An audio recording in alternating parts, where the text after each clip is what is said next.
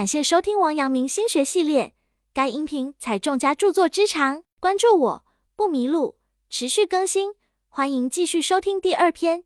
该篇具体讲解王阳明心学内容，有圣贤古训，又有当代意义和举例，一定要认真听讲或者重复去听，并充分结合自身经历和感受，这样才能够更好的领悟心学智慧。王阳明曰：“诚意只是寻天理，虽是寻天理，一周不得一分意。”王阳明认为世间本没有善恶之分，也就没有为善除恶之说。若真要弄出个善，呃，也是存在于人心当中，遵循自然而发展就是善，被外物所扰，掺杂私欲就是恶。所谓善恶，只不过是在周边环境影响下依据本性而产生的，有善恶之分的，不是本性，而是习惯。本性是一种内在的东西，平时可能感觉不到它的存在，但它在暗中操控着你。它决定着你的大部分习惯，决定着你的性格，甚至决定着你的人生。人本来生下来都很朴素、很自然，由于后天的教育、环境的影响，圆满的自然的人性被刻上了许多的花纹雕饰，原本的朴实被破坏了。其实，人不应该刻意雕琢自己本性的棱角，要保持住生命中最朴素的东西。先秦时期，燕国寿陵地方有一位少年，这位少年不愁吃不愁穿。论长相也算得上中等人才，可他就是缺乏自信心，经常无缘无故的感到事事不如人，低人一等。衣服是人家的好，饭菜是人家的香，站相坐相也是人家的高雅。他见什么学什么，学一样丢一样。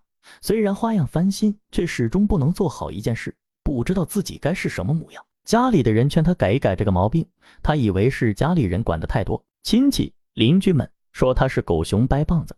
他也根本听不进去，日久天长，他竟怀疑自己该不该这样走路，越看越觉得自己走路的姿势太笨、太丑了。有一天，他在路上碰到几个人说说笑笑，只听得有人说邯郸人走路姿势乃叫美。他一听对上了心病，急忙走上前去，想打听个明白。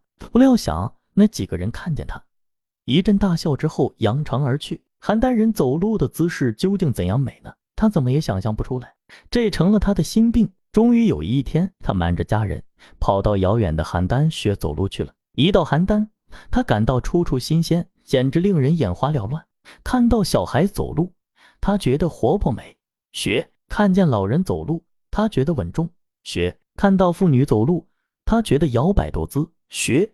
就这样，不过半月光景，他连走路也不会了，路费也花光了，只好爬着回去了。这就是邯郸学步成语的来历。他所揭示的道理是生搬硬套，机械的模仿别人，不但学不到别人的长处，反而会把自己的优点和本领也丢掉。很多人过不上自己想要的生活，就希望自己成为别人，把自己想象成模仿中的人物，过着模仿的生活。其实每个人都有自己的本色，因为模仿别人，扭曲自己的本来面目，最终是会失掉自己。人需抛弃自己引以为傲的聪明灵巧。抛弃自私自利的贪图之心。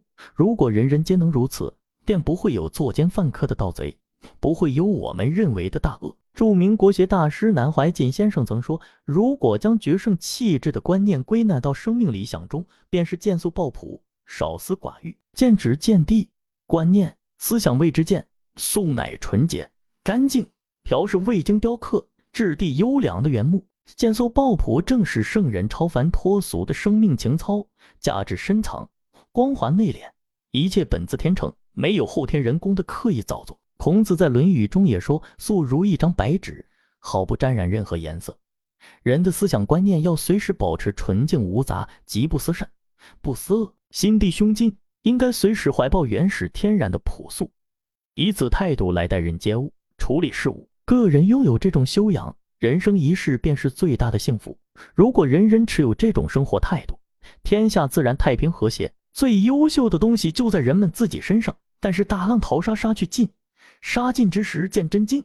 大多数人都在浮华过后才意识到本色的可贵，玉不着不成器。但有时人应该成为一块拒绝雕琢的原木，保留人性中单纯、善良、朴实的东西，不要让外在的雕饰破坏了自然的本质。一个人若能以本色示人，焕发本真个性，活出自己，便是最美的。王阳明曰。率性是成者是，所谓自成名，谓之性也。中庸有云：自名成谓之性，自名成谓之教。成则名矣，名则成矣。意思是说，人一生下来就有道德的觉悟，而后又有道德的认识，这是尽心之性。因为有了道德的认识，又产生道德的觉悟，这是存心养性。王阳明在谈到这一观点时说：“率性是成者事，所谓自成名，谓之性也；修道是成之者事，所谓自名成，谓之教也。成的本身就是名，名是一种率性而为，修道的智慧。”而遵照自己的天性而行动，就是修养圣道。明这种智慧越没有被外物所扰，力量就会越强大。阮籍字嗣宗，建安七子之一，阮宇的儿子，曾任步兵校尉，史称阮步兵。崇奉老庄之学，政治上则采谨慎避祸的态度，与嵇康、刘伶等七人为友，常集于竹林之下肆意酣畅，是称竹林七贤。阮籍蔑视礼法，邻家少妇美貌。当炉卖酒，阮籍曾经去饮酒，大醉，便卧其侧。她丈夫看到了，也不恼怒。一个当兵的女儿，美貌而有才气，可惜还没出嫁就死了。阮籍不认识这一家人，却径直去哭，哭够了才走。他外坦荡而内心醇厚，乱世之中常以醉酒保身。就连司马昭想与他联姻时，他竟会大醉六十日加以拒绝。阮籍是烈酒，善弹琴，喝酒弹琴往往复长啸。得意时忽忘形骸，甚至即刻睡去，时可谓我今欲眠君且去，明朝有意抱琴来。其痴狂之态可见一斑。魏晋文人个个喷着酒气，他们也因为酒气而透着狂妄。臂力千仞，无欲则刚。魏晋文人的刚烈来自他们内在的无欲，他们因为无欲而超然，因为超然而蔑视礼法，越明教而任自然。他们活得超然而天真，所以世人不以他们行为的出格而非议，也不因为他们行为的癫狂而为难他们。在天地眼中，万事万物无明确的对错之分，天地只是冷眼旁观世间一切而已，他不介入，任事物之自然。天地生万物是自然而生，自然而有。天地无心而平等生化万物，万物亦无法自主而还归于天地。所以古语有云：“天地不仁，以万物为刍狗。”即天地并没有特意立定一个仁爱万物之心，而生长万物，只是自然而生，自然而有，自然而灭。从天地的立场来看，一律同仁，万物与人类都不过是自然、偶然、暂时存在，最终将归于寒灭的刍狗而已。人生不过就是一杯水，杯子的华丽与否固然可以显示一个人的贫与富，可杯子只是容器，杯子里的水清澈透明，无色无味。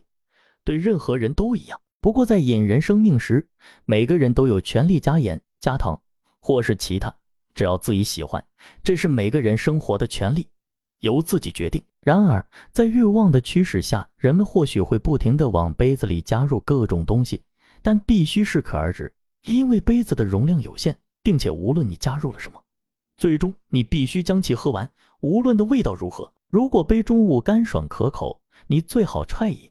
慢慢品味，因为每个人都只有一杯水，喝完了，杯子便空了。生命就是这样简单，荣是荣，哭是哭。面对自然的力量，人的怨念和希冀是多么渺小。任你怨天尤人，苍天仍任你枯荣，他不偏不倚，无悲无喜。有人说，圣人就能做到像苍天一样，没有喜怒哀乐，对待万物一视同仁。其实，即便是圣人，也有私欲自利、利人的时候。唯独没有利心可言，因为天地万物的任何利都由他而来，回归他处，他又何必跟人计较？只是人们以人心自我的私事，认为天地有好生之德，又或者对苍天不公而发出诅咒。倘若天地有知，定会大笑我辈痴儿痴女的痴言痴语。所以，我们还是应当谨记王阳明的话，率性而为，不怨天尤人，不沉迷功名利禄，实实在在的活着和做事，规规矩矩的做人。泰然的接受自然的赐予，回报自然以真心，就是如此单纯。本节结束，感谢收听王阳明心学系列。该音频采众家著作之长，关注我不迷路，持续更新，欢迎继续收听。